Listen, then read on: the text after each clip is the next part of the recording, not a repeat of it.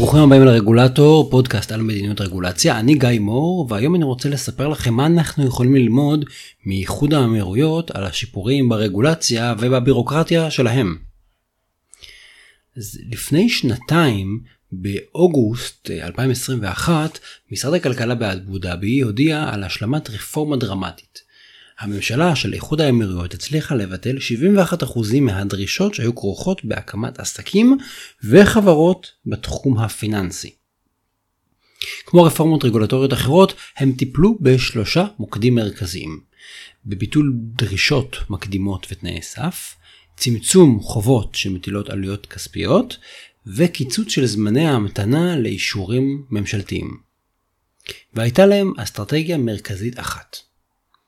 אסטרטגיה זה בעצם איך אתה משיג את המטרה. איך הם עשו את זה? הם הקימו צוות יהודי שקיבל את האחריות להוביל ולבצע את הרפורמה. אפשר להגיד שבמידה מסוימת זה סטנדרטי, כי זה כמו למנות פרויקטור. אבל הצוות הזה קיבל גם את האחריות וגם את הסמכות לקבל החלטות.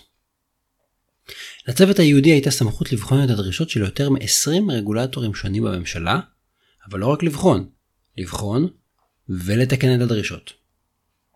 האמירתים עשו עוד משהו יפה, הם בחנו את הדרישות והתהליכים מנקודת מבט של היזם או החברה. מה הכוונה ולמה זה בכלל שווה לציין את זה? כי בדרך כלל, כשממשלות בוחנות תהליך, הן מסתכלות על התהליך או על הנושא מנקודת המבט של עצמן. למשל, כמו איך הרגולציה הכתובה. נגיד, בודקים מה הדרישות של משרד התקשורת, בודקים מה הדרישות של מערך הסייבר, או בודקים מה כתוב בחוק כזה או בתקנה אחרת. הצוות של איחוד האמירויות עשה משהו אחר. הוא מיפה את מסע הלקוח שעובר היזם או העסק או העצמאי מתחילת הדרך ועד להפעלה מלאה של העסק. זאת אומרת, אם אני רוצה עכשיו להקים עסק של ייעוץ השקעות, אני רוצה עכשיו להקים חברה של ברוקראז', אז בודקים אם אני רוצה לעשות משהו, כל התחנות שאני צריך לעבור בדרך, ולסדר את התהליך כולו, וגם לראות שהשלבים מסתדרים ומתחברים אחד לשני. זאת אומרת, המיקוד הוא לא מה הממשלה דורשת, או מה כתוב בחוק, אלא מה קורה מנקודת המבט של העסק או של היזם. זה שינוי דרמטי, כי גם הוא מאפשר לנו לתפוס דברים אחרים, כי אם אני מסתכל רק על הדרישות של מערך הסייבר, או רק על הדרישות של רשות שוק ההון, אני לא אראה דרישות אחרות, וזה גם מנסה לראות את התהליך מההיגיון של מי שעובר את התהליך, ולא מההיגיון של מי שחוקק איזושהי דרישה, או כתב איזשהו חוק. וככה, עוד משהו מעניין שקרה לצוות הזה, ככה הם מתארים, הם הצליחו לראות וממש להבין את החוויה שהיזם עובר. וכמה נדיר זה כשאנחנו מדברים על רגולציה, אנחנו שואלים את עצמנו, מה החוויה של האזרח, של המפוקח, של מקבל השירות? דוגמה לדרישה שבוטלה לחלוטין, היא המגבלות על בעלות בחברות מקומיות. באופן מסורתי והיסטורי באיחוד האמירויות, אם הייתם רוצים להקים חברה, אז עד לא מזמן הייתם צריכים שותף מקומי. הוא מכונה בחקיקה שלהם ספונסר.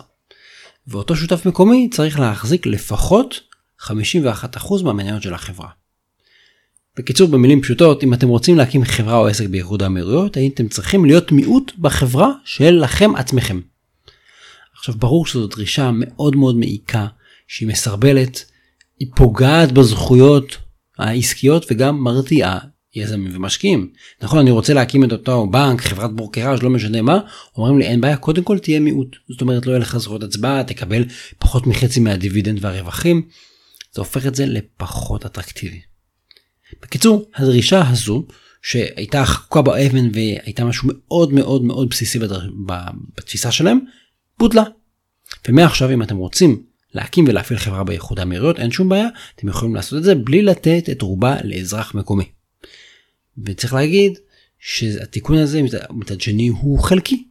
הוא יחול על 604 תחומי עיסוק שונים, אבל לא על כל החברות ולא על כל התחומים שמפוקחים על ידי הממשלה. אבל ככה זה בדרך כלל נעשה, זאת אומרת, באופן הדרגתי. נושא האחר הוא עולם הדיגיטציה והמידע. זו באמת הצלחה של הצוות, הם הצליחו להנגיש את המידע והם יצרו פלטפורמה אחת אחודה לבצע את כל הפעולות על גבה. מה שאנחנו מכנים one stop shop או single window. מה שהם עשו, הם הכניסו מידע על כל התהליכים ועל כל הדרישות לתוך מערכת המידע הממשלתית שנקראת TAMM, TAMM, ודרכה אפשר גם לברר מה התהליכים ומה הדרישות בכל תהליך, וגם להגיש בקשות ולקבל את האישורים, כמובן הכל באופן דיגיטלי. אגב, זה מסוג הדברים שחוזרים כמעט בכל רפורמה משמעותית, מערכת דיגיטלית חכמה היא בגדר חובה. אי אפשר להתקדם הרבה אם אין מערכת דיגיטלית חכמה. אגב, זה לא רק עוזר לאזרח, זה גם טוב לממשלה. כי הממשלה שמנהלת את הכל במערכת דיגיטלית אוספת המון נתונים, ואחר כך יש לה בסיס לקבלת החלטות. כשהכל ידני, ואז רוצים לעשות איזשהו תהליך מדיניות, פתאום מגלים שאין נתונים.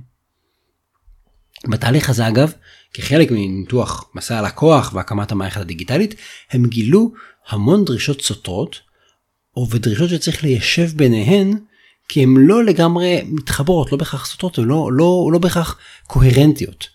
וברגע שהדרישות הן לא קוהרנטיות, או אין איזה היגיון אחד מארגן, אז זה גורם לעיכובים בקבלת אישורים. כי בעצם מגיע רגולטור אחד נותן אישור, הרגולטור שני מסתכל ואומר, רגע, איך זה יכול להיות? ואז מתחילות שאלות ובעיות וריג'קטים ודחיות. ואז בעצם, אם אתם רוצים גם לשפר את השירות לאזרח, גם למנוע סגירה של עסקים, גם לקצר זמני המתנה לאישור, אתם צריכים בעצם לפעמים פשוט שהדרישות עצמן יתחברו אחת לשנייה בצורה יותר רגיונית.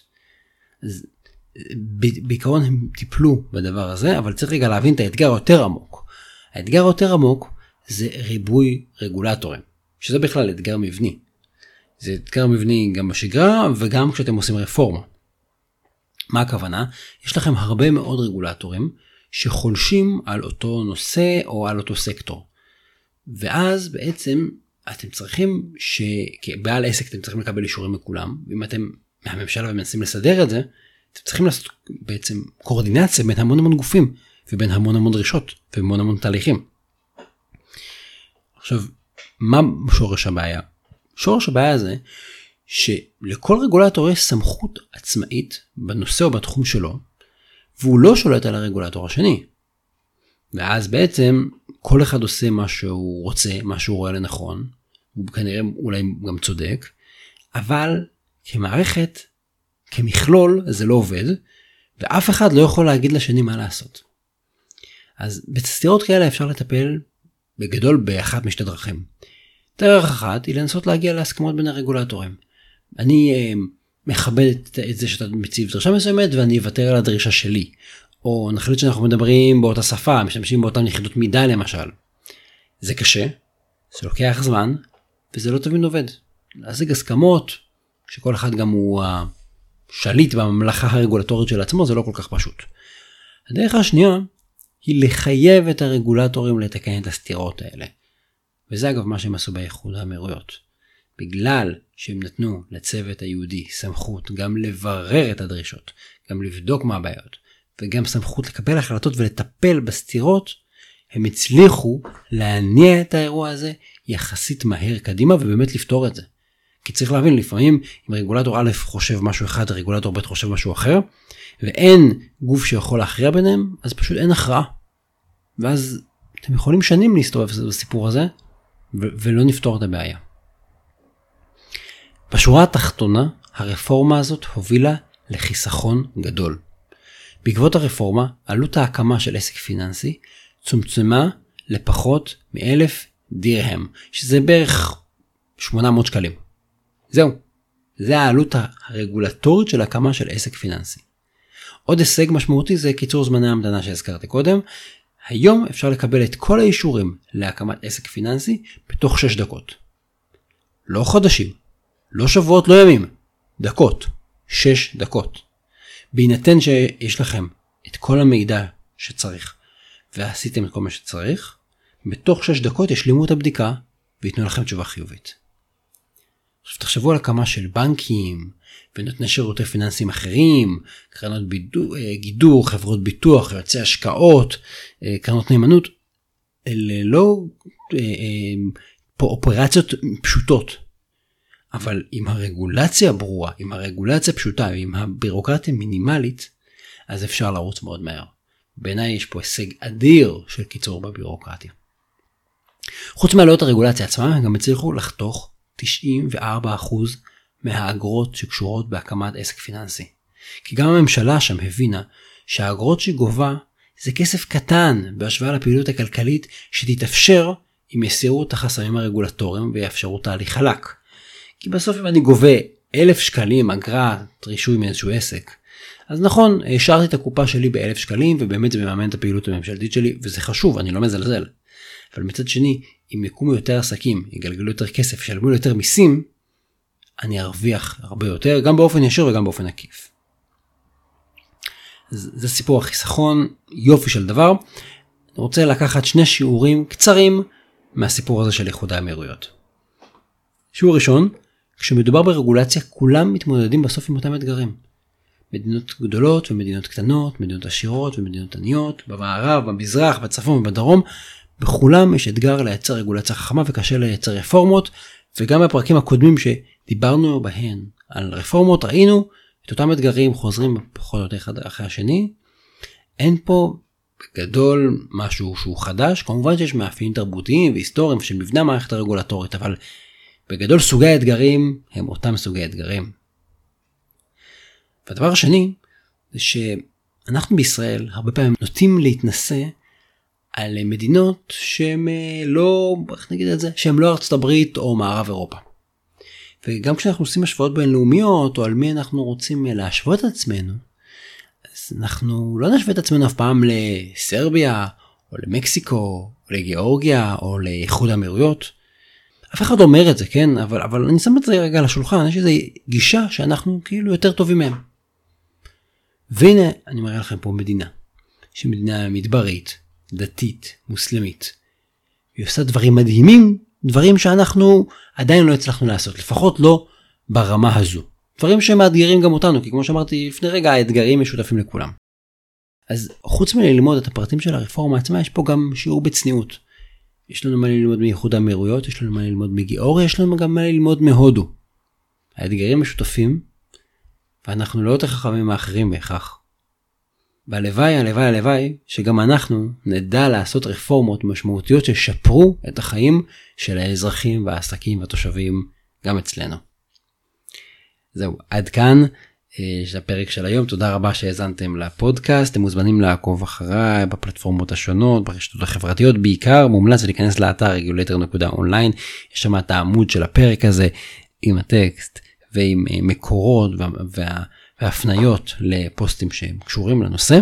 התכנים משקפים את דעותיי בלבד.